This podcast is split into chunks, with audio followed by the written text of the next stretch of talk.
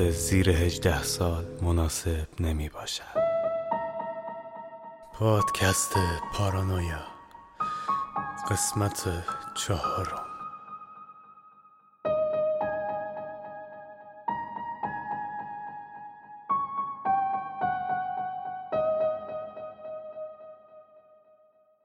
خمیازه کشون از خواب بیدار شدم که دیدم یک نفر کنارم دراز کشیده و سرش تو گوشیشه.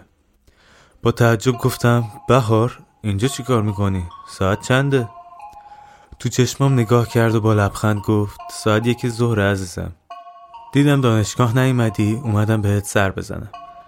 دلم برات یک ذره شد، چند روز درست حسابی نمیبینمت. راست میگفت، این مدت انقدر درگیر ماجراهای خودم بودم که اصلا بهار رو یادم رفته بود. مثلا دوست دخترم بود. پا شدم و صورتم رو شستم و شروع کردم به تمرین مهارت‌های خواب و نوشتن خواب‌های تیکه تیکه‌ای که شب دیده بودم. بهار صبحانه‌ای درست کرد و نشستیم به خوردن و شاهینم به ما ملحق شد. چند بار هم نزدیک بود راجع به برنامه امشب جلوی بهار سوتی بده که جمعش کردم. احمق. در حال خوردن صبحانه بودیم که دیدم برام SMS اومد. بازم شماره ناشناس دیگه بود. نوشته بود سلام، من یکیم که خیرتو میخواد. امشب اگه بری اونجایی که میخوای بری، اتفاقات از اینی که هست بدتر میشه. این پیام رو جدی بگیر. جواب دادم شما؟ سرمو برگردوندم. بهار داشت زیرزیرکی نگاه میکرد. لبخندی زدم و گوشیمو سایلنت کردم و گذاشتم کنار. مطمئنم کار سحر احمقه. خب دختر خوب میترسی نیا، این کارا چیه دیگه؟ احساس کردم بهار از سایلنت کردن گوشیم خوشش نیامد و یه کمی بهم شک کرده، ولی چیزی نگفت. حقم داشت، منم بودم شک میکردم. صبحونه رو خوردیم و شاهین بهم گفت که بچه‌ها دارن میان اینجا و اگه میخوام گندش در نیاد بهار رو بپیچونم.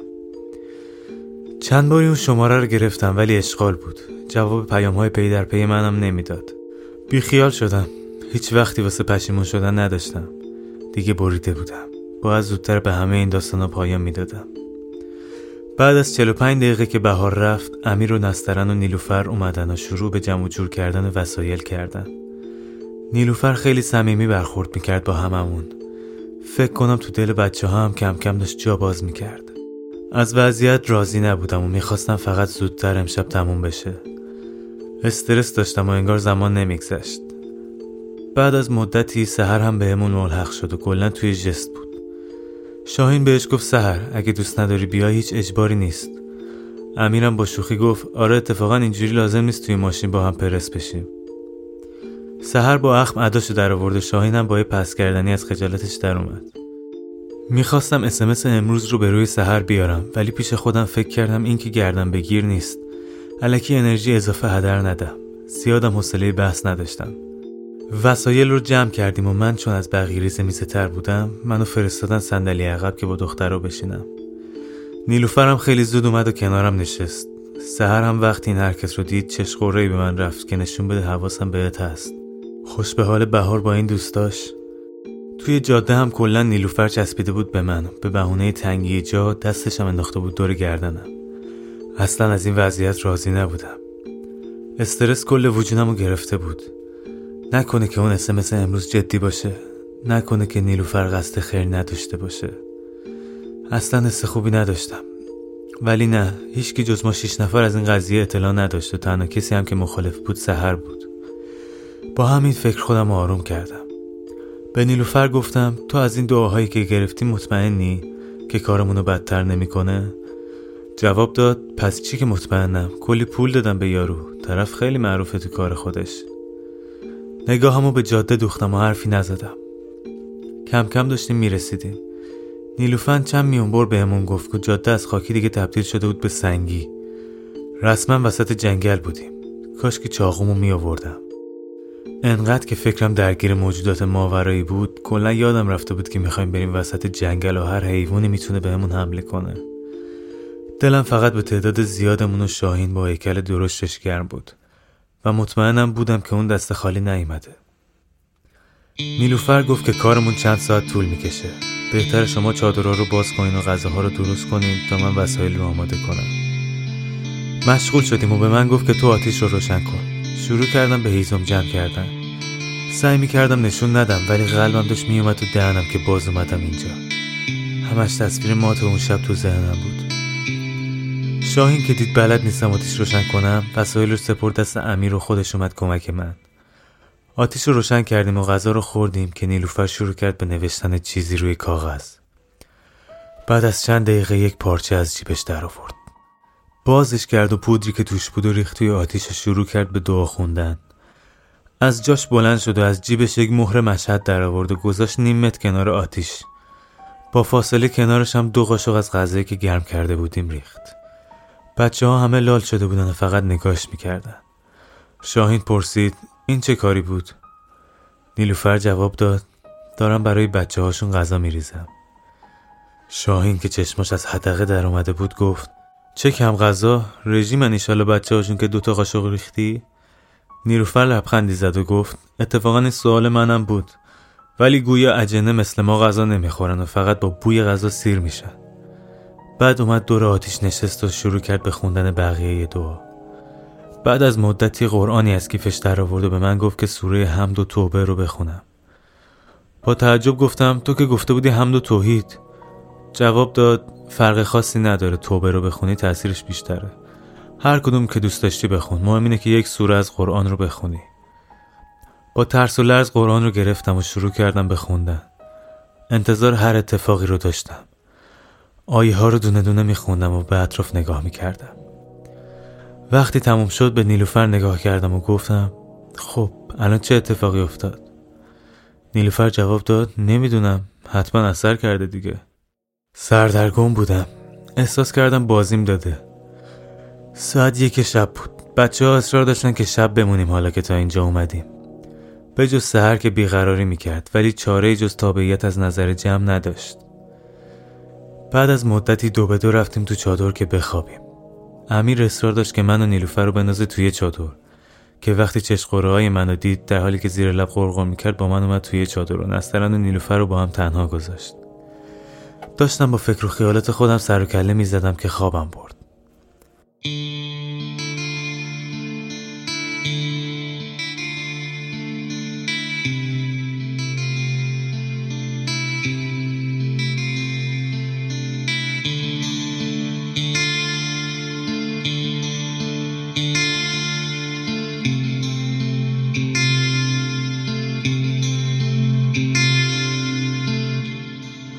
با یک صدای از خواب پریدم.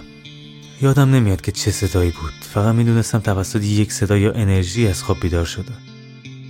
اطرافم رو نگاه کردم و دیدم امیر کنارم نیست. کل وجودم از استرس پر شد.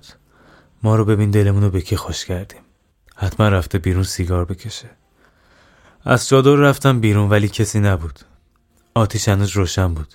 رفتم به سمت چادر که دیدم فقط سحر اونجا خوابیده. از شاهینم هیچ خبری نیست. سحر رو با تکونی بیدار کردم و جویای ماجرا شدم، ولی اون انگار از منم بی اطلاع‌تر بود. پا شدیم به دنبال بقیه گشتن ولی چادر نیلوفر و نسترنم خالی بود. داشتیم دیوونه می شدیم. مگه میشه ما رو گذاشته باشن و رفته باشن؟ تو همین افکار بودیم که از تاریکی جنگل صدای شنیدیم که داشت اسم من رو صدا می کرد. به سحر نگاه کردم. گفتم: تو هم شنیدی؟ سرش رو به نشونه تایید تکون داد. گفتم: حتما صدای بچه هاست، رفتن دور بزنن، نخواستن ما رو بیدار کنن. چیزی نگفت اما انگار ته دلش قانع نشده بود. رفتیم به سمت صدا و سحر محکم دست منو گرفته بود و چسبیده بود به من. نگاهش کردم. نگرانی رو تو عمق چشاش میخوندم، ولی جوری نگام میکرد که انگار بیشتر نگران من بود تا خودش.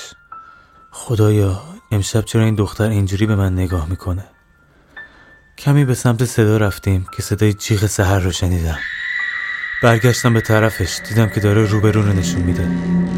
چرا قوام رو به اون سمت گرفتم. دیدم بالای شاخه یک درخت یک موجود سیاه پوش نشسته و با چشمای بیروح زل زده به ما.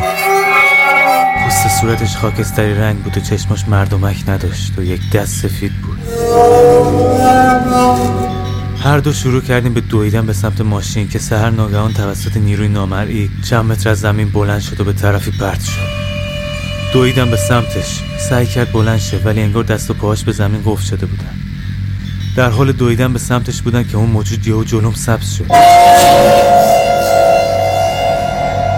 برگشتم به سمت دیگه برم که از پشت سر کسی بلندم کرد و محکم کوبید به زمین.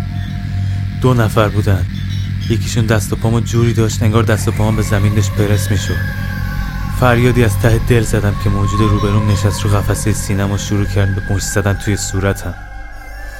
احساس میکردم با هر ضربه‌ای که بهم میزنه یک تیکه از روحم کنده میشه. داشتم از حال میرفتم که دیدم دست برداشت و به سمت چپ نگاهی کرد. انگار که از چیزی ترسیده باشه. خون روی صورتم اجازه نمیداد که درست ببینم، ولی احساس کردم فشار روی دستم کمتر شده و دارم روی هوا شناور میشم.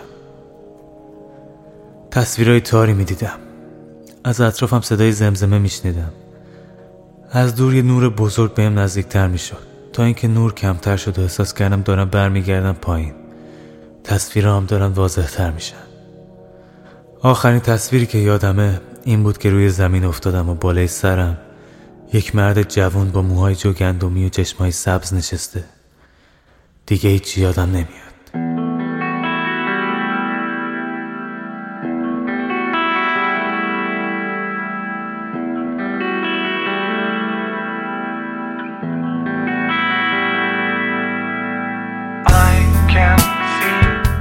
سلامی دوباره، من پارسا جعفری هستم.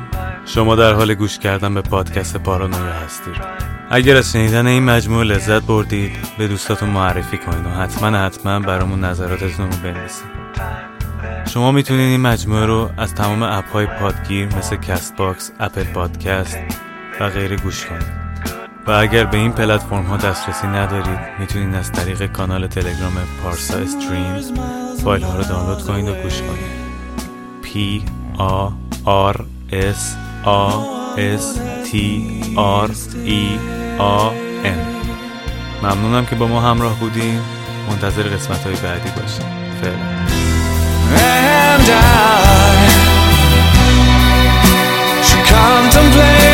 فعلا.